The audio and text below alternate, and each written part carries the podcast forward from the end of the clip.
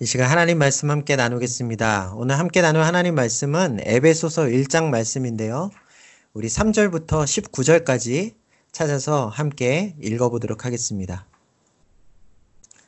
하나님 말씀 에베소서 1장 3절부터 19절까지의 말씀입니다. 에베소서 1장 3절부터 19절까지 말씀 제가 대표로 봉독하겠습니다. 찬송하리로다. 하나님 곧 우리 주 예수 그리스도의 아버지께서 그리스도 안에서 하늘에 속한 모든 신령한 복을 우리에게 주시되 곧 창세전에 그리스도 안에서 우리를 택하사 우리로 사랑 안에서 그 앞에 거룩하고 흠이 없게 하시려고 그 기쁘신 뜻대로 우리를 예정하사 예수 그리스도로 말미암아 자기의 아들들이 되게 하셨으니 이는 그가 사랑하시는 자 안에서 우리에게 거저 주시는 바 그 은혜의 영광을 찬송하게 하려는 것이라. 우리는 그리스도 안에서 그의 은혜의 풍성함을 따라 그 피로 말미암아 성량 곧 죄사함을 받았느니라. 이는 그가 모든 지혜와 총명을 우리에게 넘치게 하사 그 뜻의 비밀을 우리에게 알리신 것이요. 그의 기뻐하심을 따라 그리스도 안에서 때가 찬 경륜을 위하여 예정하신 것이니 하늘에 있는 것이나 땅에 있는 것이 다 그리스도 안에서 통일되게 하려 하심이라. 모든 일을 그의 뜻의 결정대로 일하시는 이의 계획을 따라 우리가 예정을 입어 그 안에서 기업이 되었으니 이는 우리가 그리스도 안에서 전부터 바라던 그의 영광의 찬송이 되게 하려 하심이라. 그 안에서 너희도 진리의 말씀, 곧 너희의 구원의 복음을 듣고 그 안에서 또한 믿어 약속의 성령으로 인치심을 받았으니 이는 우리 기업의 보증이 되사 그 얻으신 것을 속량하시고 그의 영광을 찬송하게 하려 하심이라. 이로 말미암아 주 예수 안에서 너희 믿음과 모든 성도를 향한 사랑을 나도 듣고 내가 기도할 때에 기억하며 너희로 말미암아 감사하기를 그치지 아니하고 우리 주 예수 그리스도의 하나님 영광의 아버지께서 지혜와 계시의 영을 너희에게 주사 하나님을 알게 하시고 너희 마음의 눈을 밝히사 그의 부르심의 소망이 무엇이며 성도 안에서 그 기업의 영광의 풍성함이 무엇이며 그의 힘의 위력으로 역사하심을 따라 믿는 우리에게 베푸신 능력의 지극히 크심이 어떠한 것을 너희로 알게 하시기를 구하노라. 아멘.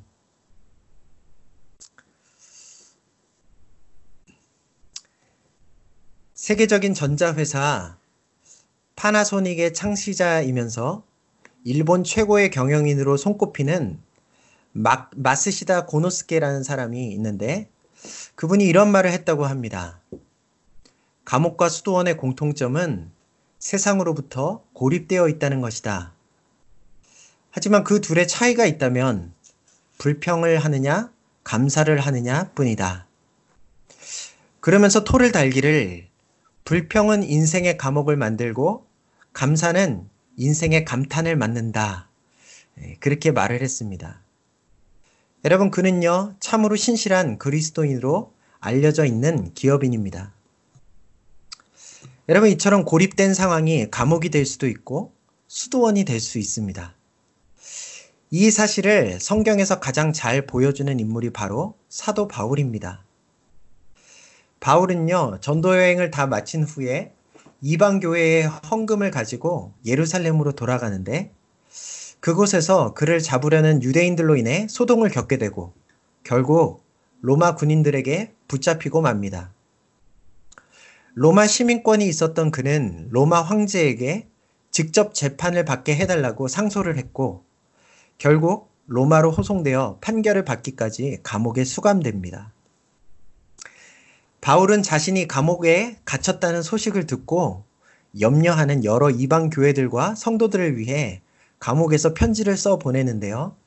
그 중 신약 성경에 수록된 편지들이 바로 에베소서, 빌립보서, 골로새서, 그리고 빌레몬서입니다. 그래서 이 책들을 어, 우리는 보통 감옥에서 쓴 편지라 하여 옥중서신이라 그렇게 부릅니다.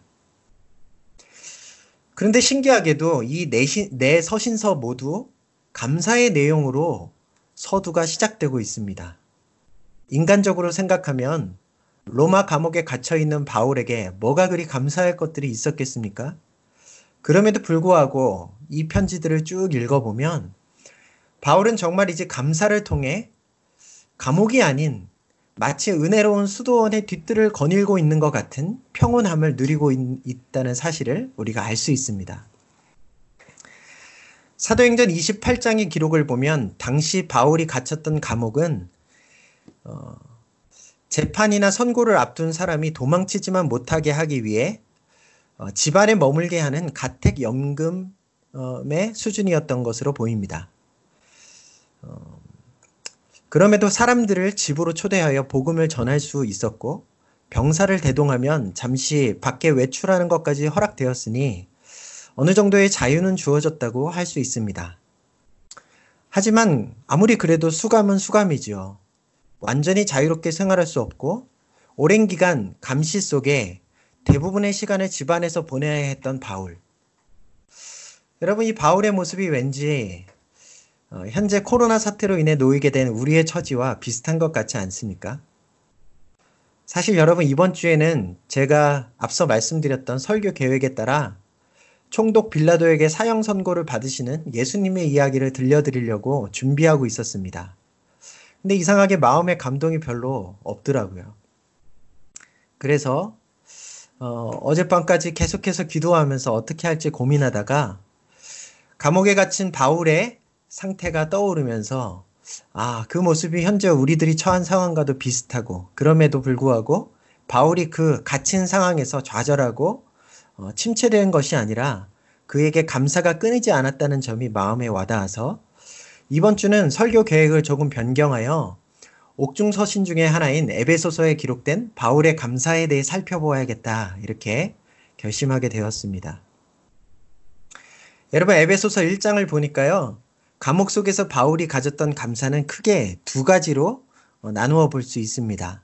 하나는 3절부터 14절까지 하나님께서 주신 복으로 인한 감사였고 다른 하나는 15절부터 19절까지 어, 더 길게는 23절까지 에베소 교회 성도들의 믿음과 사랑으로 인한 감사였습니다.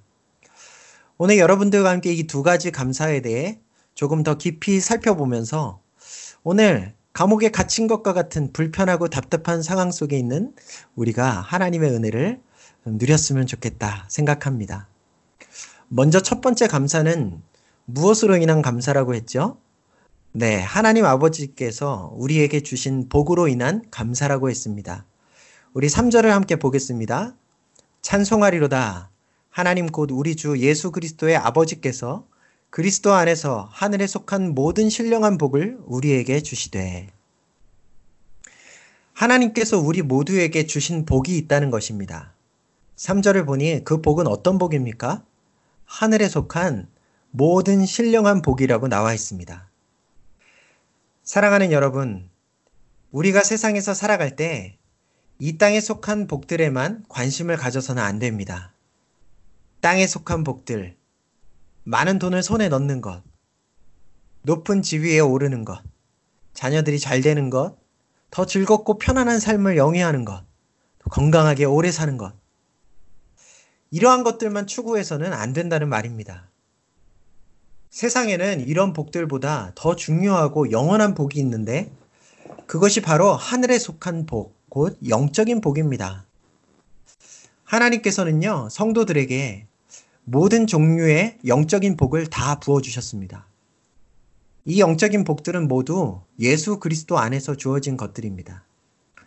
사도 바울은 4절 이하에서 자신과 에베소 교회 성도들이 누리게 된 영적인 복들이 얼마나 많은지 하나하나 열거하고 있습니다. 중요한 사실은 이러한 복들이 오늘 주님을 섬기는 저와 여러분들에게도 동일하게 주어진 복이라는 점이죠. 그럼 우리 하나씩 우리에게 주어졌다고 하는 영적인 복들에 대해서 알아보겠습니다. 먼저 하나님께서는 창세 전에 이미 우리를 선택하셔서 하나님의 자녀로 삼아 주셨습니다. 4절과 5절입니다.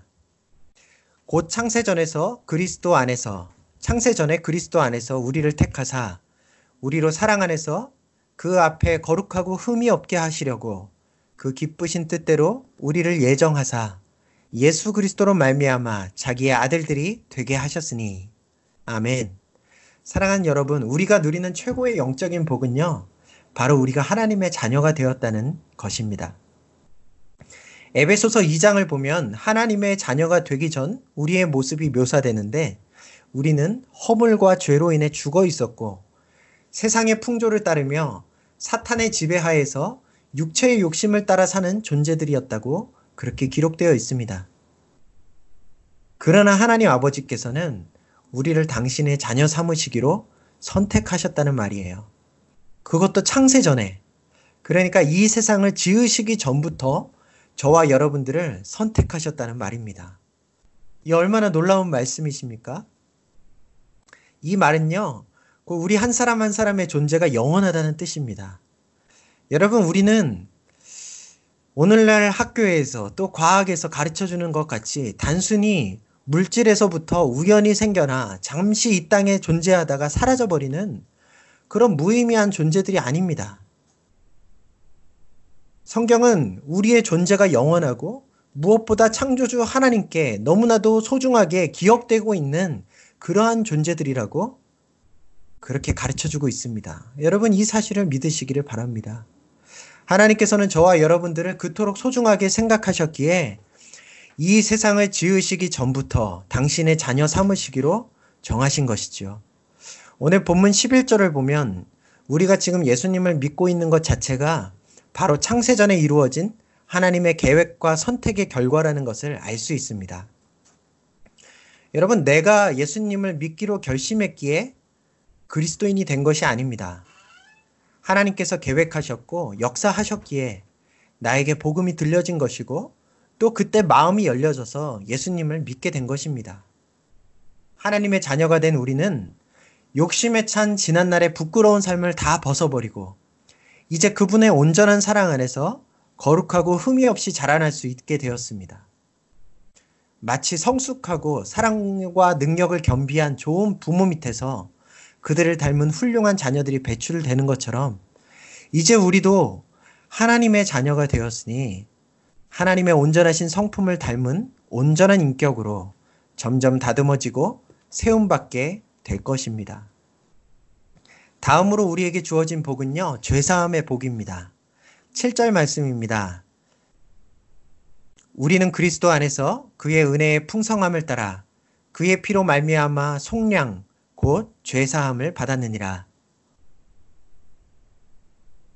우리는 예수님 안에서 죄를 사함받는 하나님의 은혜를 얻었습니다. 하나님을 떠나서 내 생각과 내 힘으로 살아가고자 했던 자기 중심성과 교만함부터 시작하여 거짓과 미움과 탐심과 음란, 방탕함과 무정함과 무자비한 모든 죄에 대해 용서받았다는 말입니다.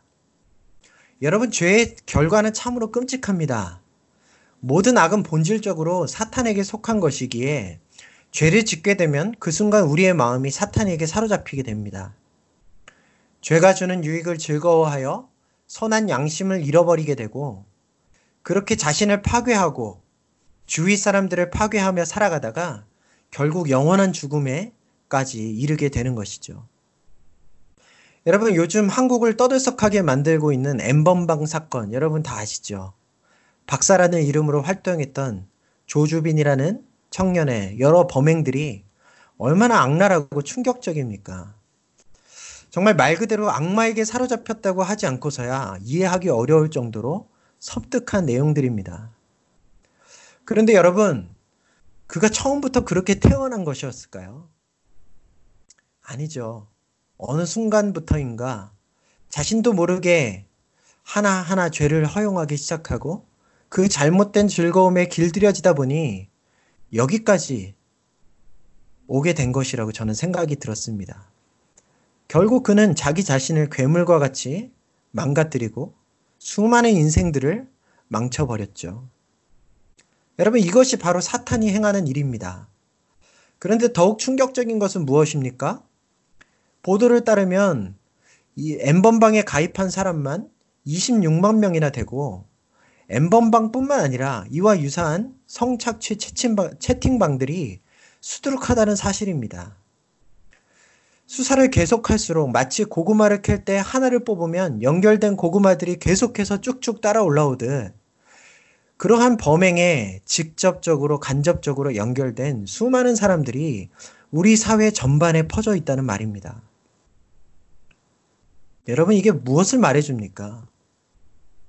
겉으로 드러나지만 않았다고 않았을 뿐이지 우리 모두의 마음 속에도 이와 같이 악한 마음들이 마음속 한 구석에 도사리고 있다는 말이 아니겠습니까? 여러분, 그리스도인이 되기 위한 첫 걸음은요, 바로 나 자신이 죄인이라는 사실을 인정하는 것입니다. 그리고 그 죄로 인한 죽음과 저주로부터 우리를, 우리를 자유롭게 해 주시기 위한 예수님의 십자가 앞으로 나오는 것이죠. 이 세상에서 죄를 완전히 용서해 주고 그 죄로 인한 망가짐과 죄책감과 비참한 결과들에서 벗어나게 해 주실 수 있는 분은 우리 주 예수 그리스도밖에는 없습니다. 예수님께서는 자신이 친히 십자가에서 흘리신 보혈로 죄 없이 자신의 생명을 버리신 그 목숨의 대가를 통해 사탄에게 매어 종로를 타던 우리를 사서 자유롭게 해주셨습니다. 다시 하나님의 자녀가 되게 해주셨다는 말이죠. 사망의 길에서 벗어나 생명의 길로 옮겨주셨습니다. 이것이 바로 우리가 주님 안에서 받은 놀라운 영적인 복인 것입니다. 세 번째로 우리가 받은 영적인 복은요, 하나님의 뜻을 알게 되었다는 것입니다. 우리 8절부터 10절까지 말씀을 보겠습니다. 이는 그가 모든 지혜와 총명을 우리에게 넘치게 하사 그 뜻의 비밀을 우리에게 알리신 것이요. 그의 기뻐하심을 따라 그리스도 안에서 때가 찬 경륜을 위하여 예정하신 것이니 예, 먼저 9절까지만 보겠습니다. 여러분, 우리가 하나님의 자녀가 되기 전에는요, 정말 인생의 참다운 방향이 무엇인지를 알지 못했습니다. 그리고 정말 나 중심적으로 세상을 바라볼 수밖에 없었죠. 그러나 우리가 하나님의 자녀가 된 이후에는 하나님께서 우리에게 참 지혜와 총명을 넘치게 허락해 주셔서 하나님의 뜻의 비밀을 알게 해 주셨다는 말입니다. 인생이 어디에서 와서 어떻게 살다가 어디로 가게 되는 것인지, 하나님께서는 왜 세상을 창조하셨고, 지금 세상은 왜 이렇게 혼란스럽고 악하고 곤고한지, 주님께서는 이러한 세상의 역사 속에서 어떠한 일을 행하고 계시는지, 성도는 하나님께서 주신 지혜와 명철을 통해 이러한 진리들을 계속해서 배워나가게 됩니다. 하나님께서 이미 그의 성도들을 위해 성경 말씀 가운데 자신의 뜻의 비밀을 알려주셨고요. 또한 그 토대 위에 교회 공동체 속에서 또 기도의 자리를 통해서 계속해서 알려주고 계십니다. 그 비밀의 핵심은요, 우리 10절에 나와 있는데 한번 보겠습니다. 하늘에 있는 것이나 땅에 있는 것이 다 그리스도 안에서 통일되게 하려 하심이라. 예수 그리스도의 죽으심과 부활을 통해 결국 온 세상 사람들이 하나님께로 돌아오게 된다는 것이죠. 또한 자연 만물들까지도 새롭게 되어 하나님의 나라가 이 세상 가운데 도래하리라는 사실입니다. 우리는 그 하나님의 뜻을 위해 함께 일하는 하나님의 기업으로 부르심을 받은 것입니다. 결국 어두워지고 썩어진 세상의 유일한 소망은 예수 그리스도를 통해 창조주 하나님께로 돌아가는 것이고 또 그렇게 하나님께 돌아가 하나님을 찬양하며 그 나라를 세워가기 위해 힘쓰는 것이 바로 참된 인생의 의미고 보람이라는 말입니다. 지금 코로나 바이러스 사태로 온 세상이 고통을 당하고 있지만 우리 그리스도인들은 지금의 사태를 올바르게 해석하고 걱정과 염려로 인해 흔들리지 않을 수 있습니다. 하나님을 떠난 세상 가운데에는 재난과 그로 인한 고통들이 끊임없이 주어진다는 사실을 이러한 재난과 난리의 소문들은 주님의 재림을 더 확실하게 예고해 준다는 사실을 하나님께서는 이러한 고통 가운데 인생의 연약함과 한계를 깨닫게 하심으로 수많은 자신의 자녀들을 부르고 계시다는 사실들을 그리고 무엇보다 어려움과 고난은 단순한 저주가 아니요 우리의 진정한 믿음을 드러내고 또 성숙시켜가는 시험이요 기회라는 사실을 그래서 이 시험의 때가 지나면 우리는 더욱더 견고한 하나님의 사람들로 세워지게 될 것이라는 사실을 성도인 우리들은 분명히 알고 있습니다. 결국 이 땅을 향한 하나님의 이러한 뜻은 완전하게 이루어질 것입니다. 11절이 말하고 있듯 우리가 섬기는 하나님은 모든 일을 그의 뜻대로 결정대로 그 뜻의 결정대로 일하시는 분이시기 때문입니다. 그 확고한 하나님의 뜻을 알게 된 것, 그것이 바로 우리가 받은 영적인 복이라는 말입니다. 마지막으로 성도에게 주어진 영적인 복은요, 성령의 인치심입니다. 13절부터 14절까지의 말씀입니다. 그 안에서 너희도 진리의 말씀, 곧 너희의 구원의 복음을 듣고 그 안에서 또한 믿어 약속의 성경으로 인치심을 받았으니 이는 우리 기업의 보증이 되사 그 얻으신 것을 속량하시고 그의 영광을 찬송하게 하려 하심이라. 여러분 여기서 인치심이라는 말은 도장을 찍는다는 의미입니다. 마치 계약서를 다 작성하고 그 효력을 확정시키기 위해 서명을 하고 날인을 하듯이 그리스도인들은 하나님의 부르심과 예수님 안에 있는 구원을 보장받기 위해 성령님을 선물로 받게 되었다는 말입니다. 예수님께서는 우리가 그분을 주로 고백할 때 성령님을 보내주시겠다고 약속하셨어요. 성령님께서 우리 안에 오셔서 하시는 일은 매우 광범위합니다. 먼저 우리가 복음을 들을 때 우리의 마음을 열어주셔서 예수 그리스도를 믿게 해주시는 것. 바로 성령의 일하심입니다. 계속해서 우리가 하나님의 말씀을 읽고 듣고 배워갈 때도 그 말씀의 참된 의미를 가르치시고 깨달을 수 있도록 해주시는 분, 바로 성령님이십니다. 또한 우리의 불완전한 구원이 마지막까지 완성되어 갈 수 있도록 성령님께서는 또한 도와주십니다. 여러분, 우리는 이미 하나님의 소유가 된 백성이지만 여전히 죄로 인해 넘어지고 또 순간순간 의심이 몰려오기도 하고 심하면 믿음에서 넘어질 위험도 여전히 가지고 있습니다. 우리의 구원은 연약한 육신에서 벗어나 새로운 모습으로 주님 앞에 서는 그날 완성될 것입니다. 그때까지 우리는 성령님의 도우심으로 신앙생활을 해나가고 성화의 과정을 이어나가는 거예요. 욕심을 버리고 죄의 유혹을 하나하나 물리쳐가고 더욱 주님과 친밀한 관계를 세워나가며 어떠한 상황에서도 넘어지지 않는 굳은 신앙인으로 자라가는 것입니다. 뿐만 아니라 성령님께서는요, 우리의 삶 속에서 매 순간 하나님의 뜻을 알려주시고 하나님께서 기뻐하시는 결정을 내릴 수 있도록 우리에게 힘을 주시고 우리를 인도해 주십니다. 이 모든 일들이 성령님을 통해서 가능하게 되는 일들이에요. 결국 우리 안에 거하시는 성령님이야말로 우리의 구원을 확증해주고 보장해주는 담보와 같다고 할 수 있습니다. 이처럼 성령님께서 행하시는 일들이 저와 여러분들 안에 계속해서 나타나고 있다면 우리는 우리에게 주어진 구원을 확신할 수 있는 것입니다. 그래서 성령님의 인치심이 바로 우리에게 주어진 영적인 중요한 복인 것입니다. 바울은 하나님께서 성도에게 주신 이 많은 영적인 복들로 인해 감옥 속에서도 감사의 찬송을 드리고 있습니다. 그의 그러한 묵상과 감사와 찬송은 육체적으로 감금당하고 고립된 그의 어려운 상황 속에서도 그에게 놀라운 평온함을 선사해 주었습니다. 사랑하는 형제자매 여러분, 코로나로 인해 집에만 머물러야 하는 저와 여러분들도 바울처럼 그렇게 하나님께서 우리에게 주신 영적인 복들을 돌아보고 묵상하면서 지낼 수 있었으면 좋겠습니다. 하나님께서는 이 세상보다 먼저 우리를 선택하셔서 예수님의 십자가 죽음을 통해 우리를 죄에서 건져내시고 하나님의 자녀로 생명의 삶을 살아가게 해주셨습니다. 우리에게 하나님의 뜻을 알려주시고 인생의 참 의미와 세상을 바라보는 바른 시각을 주셔서 흔들림 없이 하나님 나라를 세워가는 하나님의 기업으로 삼아 주셨습니다. 무엇보다 성령님을 보내 주셔서 우리 속사람을 변화시켜 주시고 거룩한 믿음의 사람들로 자라가도록 은혜를 베풀어 주셨습니다. 이게 얼마나 놀라운 영적인 복들입니까? 잠시 있다가 이내 사라지는 허무한 이 땅의 복들보다 얼마나 의미 있고 풍성한 영원한 복이냐는 말입니다. 아무리 노력해도 우리의 힘으로는 절대 얻을 수 없는 이러한 영적인 복들을 우리는 값없이 은혜로 거저 받았으니 얼마나 감사합니까?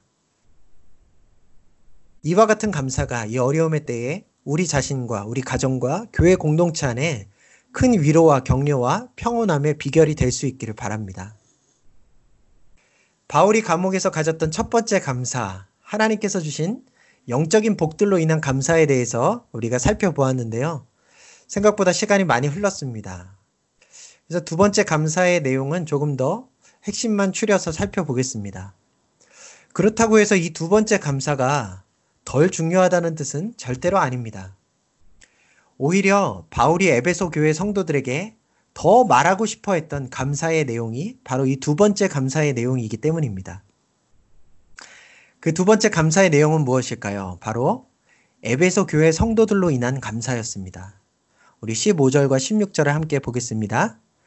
이로 말미암아 주 예수 안에서 너희 믿음과 모든 성도를 향한 사랑을 나도 듣고 내가 기도할 때에 기억하며 너희로 말미암아 감사하기를 그치지 아니하고 여러분 두 번째 바울의 감사는요 에베소 교회 성도들의 믿음과 사랑을 전해 들었기에 하게 된 감사였습니다. 오늘 말씀을 보니까요 그로 인한 바울의 감사는 도무지 그쳐지지 않는 정도의 넘치는 감사였습니다. 에베소 교회 성도들의 믿음과 사랑의 소식이 왜 바울에게 그토록 큰 기쁨과 감사의 제목이 되었던 것일까요? 우리 15절 앞부분을 보면 이로 말미암아라고 되어 있지요.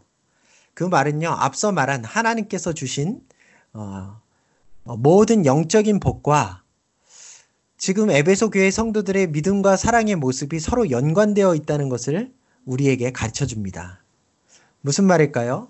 지금 에베소 교회 성도들이 믿음 위에 굳게 서서 사랑의 삶을 실천하고 있는 이 모습은 바로 하나님께서 자기 자녀들에게 주시는 영적인 복의 결과라는 뜻입니다. 여러분, 에베소 교회는요, 바울이 3차 전도 여행을 통해 어, 세운 교회입니다. 사도행전 19장에 보면 바울이 에베소 교회를 개척한 이야기가 나오는데요. 바울은 에베소 교회에 2년 3개월 동안 머물며 그곳에 있는 거의 대부분의 사람들에게 복음을 전했다고 어, 또 하나님의 말씀을 가르쳤다고 기록되어 있습니다. 그렇게 바울의 피땀 어린 노력이 서려 있는 그러한 교회이기에 바울이 어디로 가든 에베소 교회 성도들은 늘 바울의 마음속에 자리 잡고 있었던 것입니다. 바울은요, 그 누구보다 그들이 하나님의 백성으로 세움받고 하나님 나라 백성으로서 믿음으로 살아가기를 바라였습니다.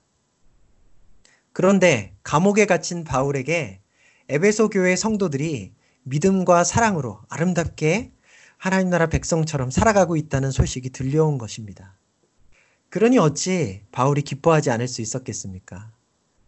자신이 누리고 있는 수많은 영적인 복들, 자신의 인생을 송두리째 뒤받고 주님을 위한 가치 있는 삶을 살아가도록 만들어준 그 놀라운 영적인 복을 함께 받아 누리는 사람들이 자신이 오랫동안 사역했던 에베소 교회 안에도 많이 생겨났다는 이 기쁜 소식으로 인해 바울은 자신이 감옥에 갇혀 있다는 사실도 다 잊어버린 채 끊임없는 감사를 이어가고 있는 것이죠. 여러분, 우리가 오늘 주목해야 될 것이 있는데요. 오늘 본문에 보면 바울의 이러한 감사를 더욱 증폭시키는 것이 있었습니다. 그것은 바로 에베소 교회 성도들을 향한 바울 그의 중보 기도였습니다. 16절에 이렇게 기록되어 있죠. 내가 기도할 때에 기억하며 너희로 말미암아 감사하기를 그치지 아니하고 바울이요 성도들의 믿음과 사랑의 소식을 전해 들은 후에 그들을 위해 중보 기도 할 때 감사가 넘치게 되었다는 말입니다. 하나님의 자녀로 성숙해져 가는 그들의 소식이 바울의 기도에 대한 하나님의 응답이었기 때문에 감사했다는 것을 우리가 알 수 있는 대목입니다. 그들의 그 소식을 듣고 바울은 또다시 그들을 위해 중보 기도하지요. 날마다 그들을 위해 기도합니다. 그리고 또 그 기도에 대한 응답의 소식을 바울이 계속해서 앞으로 듣게 될 것입니다. 그러니 바울의 이와 같은 감사는 끝이 없이 이어지는 것입니다. 이러한 성도 간의 기도와 감사의 선순환이 감옥에 갇힌 상황에서도 바울이 평온함을 누릴 수 있었던 비결이었어요. 사랑하는 여러분, 요즘 제게도 이러한 기쁨과 감사가 있습니다. 며칠 전에 제가 안타까운 소식을 하나 전해드렸습니다. 어, 벌써 10년 전이네요. 신학교 생활, 어, 동기로 함께 공부하고 기도했던 젊은 목사님 한 분이 계속되는 두통으로 인해서 병원에서 검사를 받게 되었는데 결국 뇌에 종양이 생겼다는 사실을 알게 되었다는 소식이었습니다.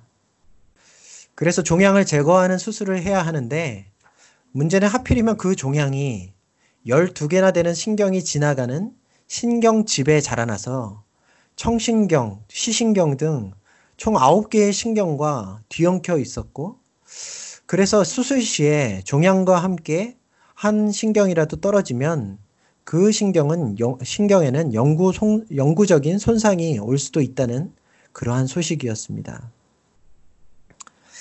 그럼에도 불구하고 목사 그 목사님은 여러 가지 감사의 조건들을 말씀하시며 하나님께 감사드린다고 고백하셨어요. 그러한 모습이 참 감동이 되면서도 또 한편으로는 너무나 마음이 아팠습니다. 다음날 새벽 기도 시간에 그 목사님의 수술과 회복을 위해 간절히 기도하는데 그런데 성령님께서 주시는 감동을 따라서 이러한 기도가 나왔습니다.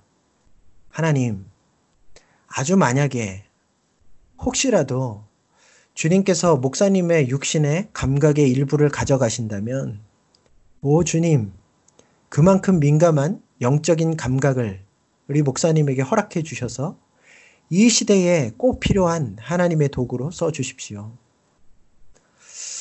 워낙 강하게 성령께서 주시는 감동이었기에 목사님께 어, 카톡으로 전해드렸습니다. 어, 사실 그리고 나서 좀 후회가 되기도 했습니다. 아무 어려움 없이 후유증이나 손상 없이 건강하게 수술을 잘 받고 회복되시라는 축복의 말을 했어야 한 것이 아니었나 그런 생각도 자꾸 들었기 때문입니다. 그런데 수술을 마친 목사님께서는 다음날 제가 보낸 메시지를 읽으시고 큰 위로를 받으셨다며 몸 상태가 미처 회복되기도 전에 소식을 보내오셨습니다. 목사님께서요, 수술 이후에 안타깝게도 오른쪽 청각이 사라졌다고 말씀하셨어요. 어, 충분히 낙심될 수 있고, 어, 또 마음이 상할 수 있는 그러한 상황임에도 불구하고, 육체의 감각을 가져가신다면 대신 민감한 영적인, 영적인 감각을 허락해달라고 기도했던 제 기도의 내용이 목사님에게는 하나님의 약속으로 받아지셨기 때문에 너무 감사하다고 그렇게 연락을 주셨습니다. 목사님께서는 앞으로 그러한 사명감 넘치는 사역자로 준비될 수 있도록 계속해서 기도해 달라고 부탁을 해 주셨어요. 이 과정을 통해 하나님께서 주시는 깊은 감사가 제 안에 있었습니다. 기도의 자리에서 감동을 주시고 그 기도를 통해 어떤 어려움 속에서도 하나님의 자녀들이 서로 위로하고 격려하며 더욱 하나님을 의지하여 나아갈 수 있도록 일하시는 하나님의 섭리로 인한 감사였습니다. 앞으로도 저는 계속해서 기도의 자리에서 그 목사님을 기억하며 간절히 기도할 것입니다. 그 기도가 그치지 않는 한 주님께서 주신 감사도 계속되리라 믿습니다. 아니, 이어지는 기도 가운데 더 아름다운 믿음과 회복의 소식들이 들려짐으로써 지금의 감사가 더욱 증폭되리라고 저는 확신합니다. 뿐만 아니라 뉴캐슬 드림의 교회를 향해서도 마찬가지의 감사가 제 안에 있습니다. 여러분, 지금까지 수많은 사람들이 이 공동체 안에서 주님을 만났고 믿음 안에 성장해 가는 그런 모습을 저는 수없이 보고 들었습니다. 하나님께서는 그 일을 위해 오랜 기간 기도하게 하셨고 성령의 감동을 따라 드렸던 기도들에 신실하게 응답해 주셔서 하나님 나라의 놀라운 일들을 저와 여러분들이 누릴 수 있도록 어, 은혜를 베푸셨습니다. 지금 코로나로 인해 여러분들을 직접 만나 사역할 수 없는 상황에서도 저는 여러분들 한 사람 한 사람을 위해 계속해서 기도할 수 있습니다. 코로나 사태에도 두려워하지 않고 오히려 영적으로 성장해 갈 수 있도록 그렇게 기도하고요. 또 소셜 메시지, 메신저로 전해 듣는 여러 상황들, 개인적인 여러 어려움들이나 기쁨의 상황들을 기억하고 기도할 수 있습니다. 건강을 위해서, 또 가정의 평안을 위해서, 또 여러분들에게 주어진 학업을 위해서, 또 미래를 위해서 저는 계속해서 기도하고 있습니다. 여러분들뿐만 아니라 제게 주신 여러 신앙의 관계들 안에서 계속해서 기도합니다. 공동체를 떠난 여러 형제 자매들을 위해서도 여전히 기도하고 있습니다. 그럴 때 하나님께서 아름다운 소식을 전해 듣게 하시고 몸은 떨어져 있지만 기도에 주, 기도한 대로 그렇게 신실하게 응답해 주셨다는 것을 알게 해 주시며 날마다 새로운 기쁨과 감사를 더해 주십니다. 사랑하는 여러분, 이러한 기쁨과 감사가 여러분들 안에도 있기를 원합니다. 바로 영적인 복을 함께 누리는 믿음의 가족들로 인한 기쁨과 감사요. 또 서로를 위해 기도해주는 기도의 동역자들이 있다는 사실에 대한 기쁨과 감사 말입니다. 여러분, 제가 수도 없이 강조했지만 신앙생활의 비밀은 기도에 있습니다. 그것도 개인의 차원을 넘어서서 믿음의 공동체가 함께 기도하고 또 각자의 자리에서 서로를 위해 기도할 때 더욱더 강력한 하나님의 나라의 역사들이 우리 가운데 나타나게 됩니다. 함께 기도할 때 우리는 우리 모두가 한 성령님 안에서 인도함을 받고 있는 하나님 나라 백성이라는 사실을 분명히 깨닫게 됩니다. 함께 기도할 때 하나님께서는 우리에게 주어진 모든 어려움들이 다 해결될 수 있도록 은혜를 베풀어 주실 뿐 아니라 또 그것을 견뎌내고 이겨낼 수 있는 힘을 주십니다. 서로를 위해 기도하기 시작할 때 각 사람을 향하신 하나님의 뜻이 온전히 이루어져 가고 그에게 주어진 사명의 자리를 감당할 수 있게 됩니다. 서로를 위해 기도할 때 우리 한 사람 한 사람에게 있는 연약함들이 치유되어 가고 더 깊은 신앙의 자리로 나아가게 됩니다. 여러분 이것이 기도의 비밀입니다. 참 감사한 것은요, 코로나 사태 이후로 우리 교회의 온라인 새벽 기도 모임이 더 부흥하게 되었다는 점이에요. 이제는 자주 새벽 기도에 참석하시는 분들의 숫자가 15명 정도나 되었습니다. 새벽 6시라는 이른 시간에 쉽지 않은 일입니다. 어, 아마도 하나님께서 우리 공동체를 더 깊이 만나주시고, 재난의 어려운 상황 속에서도 감사와 기쁨의 제목들을 더해 주시기 위해 허락하신 선물이 아닐까 생각해 봅니다. 여러분, 이 새벽 시간에 함께 모여 깊이 기도하기를 원하고 또 서로를 위한 중보 기도를 더 많이 드릴 수 있게 되기를 바랍니다. 이것을 위해 한 가지 제안을 드리고자 합니다. 코로나 기간 중에 카톡에 있는 교회 단톡방에 여러분 각자의 상황이나 기도 제목을 올려주시면 좋겠어요. 또 하나님께서 주시는 감사와 기쁨의 소식들이 있다면 그것도 올려주시면 좋겠습니다. 만약 기도해야 될 제목들을 알게 된다면 새벽 기도 시간에 함께 기억하고 기도하겠습니다.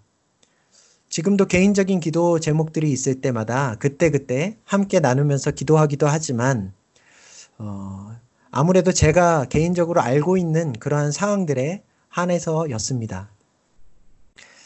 모두가 집에 머물러야 하고 서로 만나 이야기 나눌 수 없는 이때에 도리어 온라인 공간 안에서 서로 기도 제목을 나누고 주님 안에서 또 성령 안에서 서로를 위로하고 격려하는 기쁨과 감사의 공동체의 모습으로 이 성경적인 공동체의 모습으로 세워나갈 수 있었으면 좋겠습니다.